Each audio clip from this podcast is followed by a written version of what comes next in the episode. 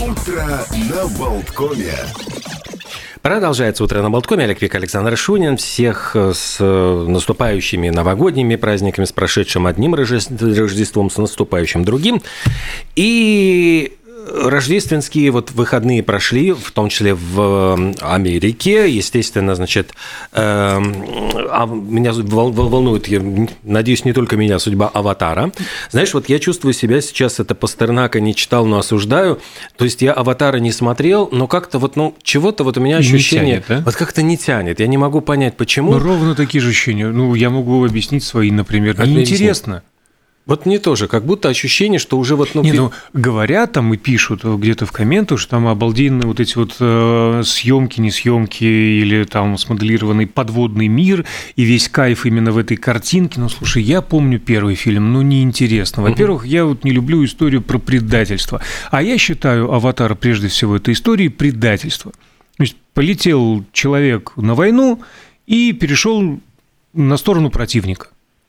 И с этого, в общем-то, фильм начинается. Я так глубоко не копал, но... Это не глубоко, это мое восприятие. Со мной многие спорят, говорят, что я, мягко говоря, не прав и так далее. Ну, извините, ну, как есть. Поэтому я не люблю первый «Аватар». Он мне не нравится внешне, все эти синие человечки. И мне глубоко наплевать на второй, третий и последующие. Вот и все. А у меня ощущение было такое, что слезали вот с Кевина Костнера, с этого, господи, подводный фильма. «Подводный мир»? Нет, не «Водный мир», а... Боже мой, ну тот фильм, где он получил даже за режиссуру «Оскара», где он сыграл с индейцами, там «Танцующие с волками». С волками. Вот там, да. Ну, то есть, ну, там же та же история, он приезжает как бы держать фронтир, затем переходит на сторону индейцев и сражается, в общем, с бледнолицами уже, значит, защищая индейцев. То есть, ну, как бы абсолютно та же самая история. Так вот, конечно же, вот «Аватар». Это я глубоко копаю, да? Ну, чего, я просто провел параллель, говорю. Джеймс Камерон упал, как бы, этот фильм на 58%. И все пытаются найти какие-то причины, говорят, ну вот, знаете, там вот сочельник, когда люди, ну, проводят дома, он как раз пришелся на субботу. Ну, вот, дескать, в субботний день, когда можно было сходить в кино, а люди остались дома. Плюс ко всему «Шторм Эллиот», который действительно там в Америке жуткие там снега, там это тоже сыграло свою тоже негативную роль.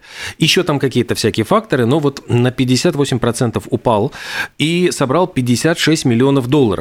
То есть там начинают считать и говорят, что, ну, в принципе, он уже уступает и «Черной пантере», «Ваканда навсегда», и «Доктор Стрэндж», и «Топ Ган Мэверик». Опять-таки, тоже даже в недосягаемости ощущение такое, что вот не удастся собрать столько же денег. И как бы уже такие тревожные звоночки, плюс ко всему международный рынок. Там тоже не очень удачно делали ставку на Китай.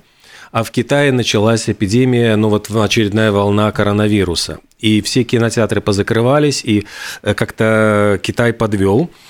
В Франции, правда, он и в Южной Корее очень хорошо идет. Ну, то есть, но с другой стороны, вот Южная Корея вряд ли сумеет сделать кассу. И поэтому картина, уже говорят, может не окупиться, и как-то так вот под сомнением. Слушайте, это, мне кажется, то, что у них там... на Западе называется «looking for excuses». То есть вот начинаешь выдумывать всякие причины и подгонять под ответ, что ж такое произошло.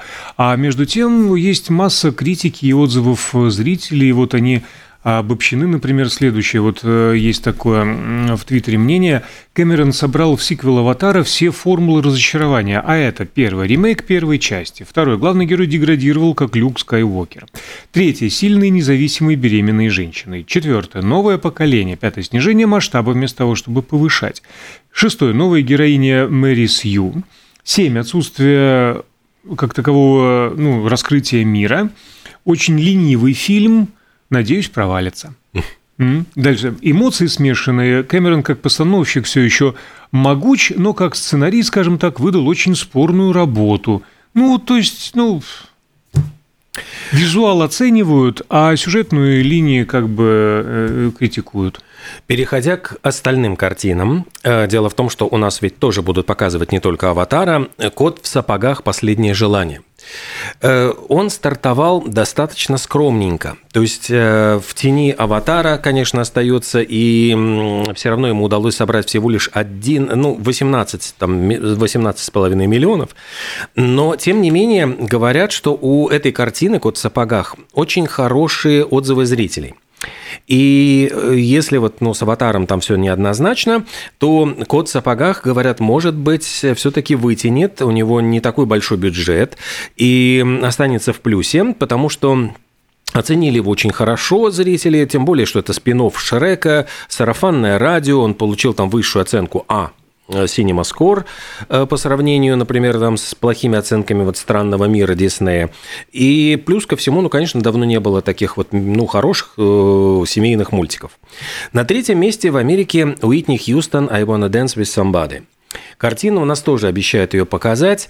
И тут провал. Прямо вот $5 миллионов за 3 дня – для байопика, где вообще 100 миллионов бюджета, это маловато, очень сильно и мягко сказано. И на 4-м месте еще один провал. Ты представляешь, Дэмьен Шазель, тот самый, который «Ла-Ла Ленд» и прочее, выпустил «Вавилон» с Марго Робби, вот с Брэдом Питтом. Господи, и он провалился. Ты понимаешь, там какой-то вообще просто он на 4-м месте находится, он собрал 3,5 миллиона за 3 дня. Здесь, конечно, виновата погода. И здесь, понимаешь, бюджет у него $80 миллионов, и как бы все проводят такую параллель с «Амстердамом», где тоже сыграла Марго Робби. 2 фильма подряд, да, 2 провала. 2 провала, говорят. В общем, очень тревожный такой сигнальчик. Как-то и говорят, год что не задался у него просто самые плохие оценки на CinemaScore, там же они опрашивают зрителей, которые выходят. Там C+, это значит, 3 с плюсиком ему поставили, по большому счету, это значит, что картина как-то не зашла. Я могу оценивать на данный момент только по трейлерам, потому что «Амстердам» тоже еще не удосужился посмотреть, но по трейлеру уже «Амстердам» был скучнее «Вавилона», «Вавилон» ярче. Угу. И опять же, и Брэд Питт там, и тоже состав актеров-то неплохой. И вот эта золотая эра Голливуда, их нравы, так сказать. Как-то вот зритель не оценил. Надо посмотреть и оценить самому обязательно. Во всяком случае, да, говорят, что это фильм еще не выходил, но «Вавилон» на международный рынок, то есть его должны начинать показывать уже в следующем году. И у нас, по-моему, тоже там планы скорее в следующем году, но уже, как бы говорят, если там плохо прошел в Америке, международный прокат тоже... там все сразу следят, все, значит, там провалился. То есть какое-то негативное это сарафанное радио. Нет. Я вас призываю идти в кино все-таки с чистым, незамутненным восприятием и создавать собственное впечатление. Кстати, я так понял, что у нас прокат вышла «Стеклянная луковица», да? Я посмотрел. «Достать ножи два». Я был одним из первых, кто вообще в пятницу посмотрел его. И великолепно. То есть я был в таком восторге. То есть я читал о том, что 2-й фильм лучше 1-го, но я как бы не верил. 1-й вообще не отложился. Вот честно, спросишь у меня о чем, никогда не отвечу. 2-й фильм мне показался еще гораздо более остроумнее, веселее. Он сделан в духе Агаты Кристи. Действительно, там замкнутое пространство, миллиардер, который чем-то напоминает... Герметичный детектив. Да. 1-й был тоже герметичный. 1-й, там же в доме. Там в доме, да, там тоже количество подозреваемых ограничено. Но здесь, значит, миллиардер, который напоминает чем-то... из Фейсбука, значит, этого, господи, Цукерберга, и еще там ряд каких-то... Я чуть Панасенков почему-то не произнес. И Панасенкова тоже напоминает, его играет Эдвард Нортон. Собирает у себя на острове своих, друзей. И каким-то образом туда попадает, значит, этот детектив. Там такая, в общем-то, библейская история. Один из вас, ну, не предаст меня, один из вас убьет меня, как да. бы говорит герой Эдварда Нортона. Ты понимаешь, он хочет предложить всем поиграть в игру типа убийства, ну, когда убивают меня, ну, как бы все это как бы игра понарошку. Но, естественно, мы все понимаем, что убийство произойдет по-настоящему. А самая такая интрига, ну, я надеюсь, что я не спойлерю, я постараюсь очень...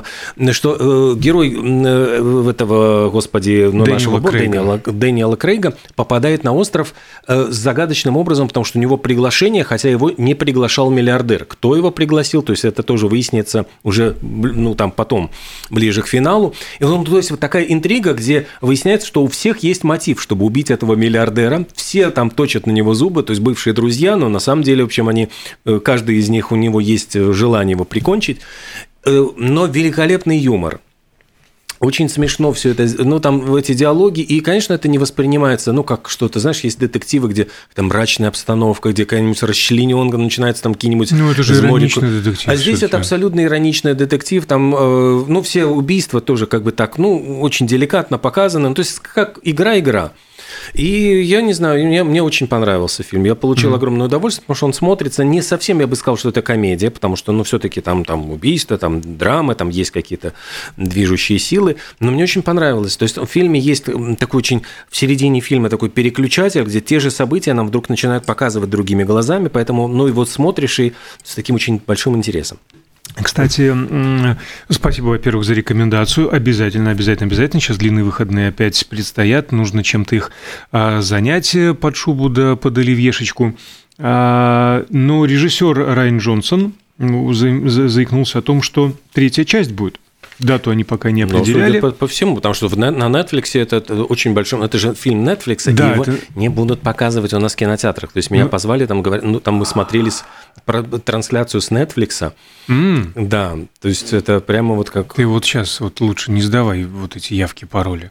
Ну, посмотрел и посмотрел. Нет, это было официально в кинотеатре. Нет, это была разовая акция. Дело в том, что Дэниел Крейг сказал, ладно, третья часть, возможно, почему бы и нет. Дело в том, что после первого фильма он и постановщик заключили с Netflix сделку на $469 миллионов. То есть они как бы немножечко так вот вдоль и попилили все эти деньги, заработали. И как бы третья часть, окей, уже готовит карман, но сказал никаких приквелов. Вот просто приквел не хочу, сиквел, триквел, как угодно, но не предысторию. И объяснил это следующим. Посмотрите, говорит, как Питер Устинов играет Эркюля Пуаро. Появляется откуда-то, раскрывает дело, исчезает. Важна загадка, он не является центром внимания, он сам должен быть шифром. Мне не нужно знать, чем он занимался в 12 лет. Готов согласиться. Ну и хочу сказать, что там будет тоже такие интересные камео, там прекрасный актерский состав. Хью Грант появляется на 3 секунды буквально в маленькой роли. Ну, какие-то такие вот очень милые. Я думаю, что если они снимут третью часть, она тоже должна быть очень даже превосходной. А кстати, про «Аватар» опять «Путь воды». Кейт Уинслет, по-моему, ты рассказывал об этом, да, что она задерживала дыхание там? Да, на какое-то рекордное время. Дыхание, она побила достижение Тома Круза, а миссия невыполнима племя изгоев, он держался под водой 6 минут. Кейт Уинслет, ну, как бы в шутку пожалела Тома Круза, потому что ее легкие выдержали 7 минут 14 секунд.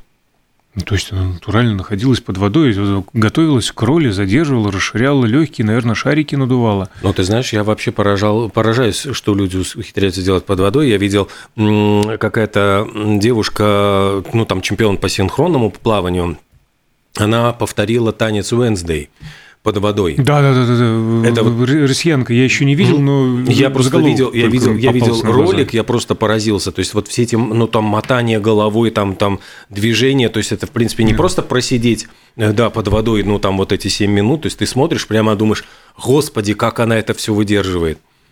И, кстати, про Wednesday авторы сериала Альф Гольф и Майлз Миллер рассказали о планах на продолжение. Мол, зрители может ожидать развития отношений Уэнсдэй Адамс с мамой Мартишей и школьной подругой Инид. В будущем мы хотим исследовать и усложнить эти отношения. Школу закрыли после их отбытия, что дало нам множество вариантов для развития событий во втором сезоне. Для нас это шоу о женской дружбе и отношении Уэнсдей и Инид находятся в центре всего. Ну, вот как-то так. Я, кстати, посмотрел только первую серию и зарекся. Дальше. Опять же, спасибо, неинтересно. Девочка Дженна Ортега умничка невероятная. Просто и красавица, и умничка. Я в восторге. Но смотреть не буду. Говоря еще там, продолжая тогда тему сериалов, «Эмили в Париже». Я вот не смотрел, но как бы, опять-таки, не осуждаю. Netflix-овский сериал. Говорят, что третий сезон раскритиковали за product placement. То есть говорят, что там герои шоу просто открытым текстом нахваливают Макдональдс, и все, значит, все ее меню буквально вот присутствует, то есть там продвижение сэндвича, мак-багет и еще какие-то там комплименты рассыпают в адрес, значит, Макдональдса. Это они еще фильмов Бекмамбетова не видели. Да, ну вот с Билайном, водкой и прочим. Кстати, он Базилев свою компанию уже продал, да. А про различные продолжения сериалов, там третий сезон «Эмили», интересно, что она там еще делает. Полетела буквально на месяц, я так помню по сюжету. А Netflix поделился трейлером к проекту шоу 90-х, соответственно, это продолжение ситкома шоу 70-х. Угу, вот так вот. А причем там снимаются Эштон Катчер, Мила Кунис и прочие. То есть все те же? Да. Те же тогда же? Да. Ну что, наверное, шоу нам... 70-х, кстати, я помню, да. Был такой, да, сериал. Забавно достаточно. Они же тогда, еще не будучи мужем и женой, снимались вместе и, собственно говоря... А сейчас интересно, как вот в новой роли они выдержат друг друга. Вот главное, чтобы не произошел обратный как бы процесс. Да, как в «Широко закрытых глазах», например. Снимались, да, и тогда вот после этого расстались Том Круз с Николь Кидман.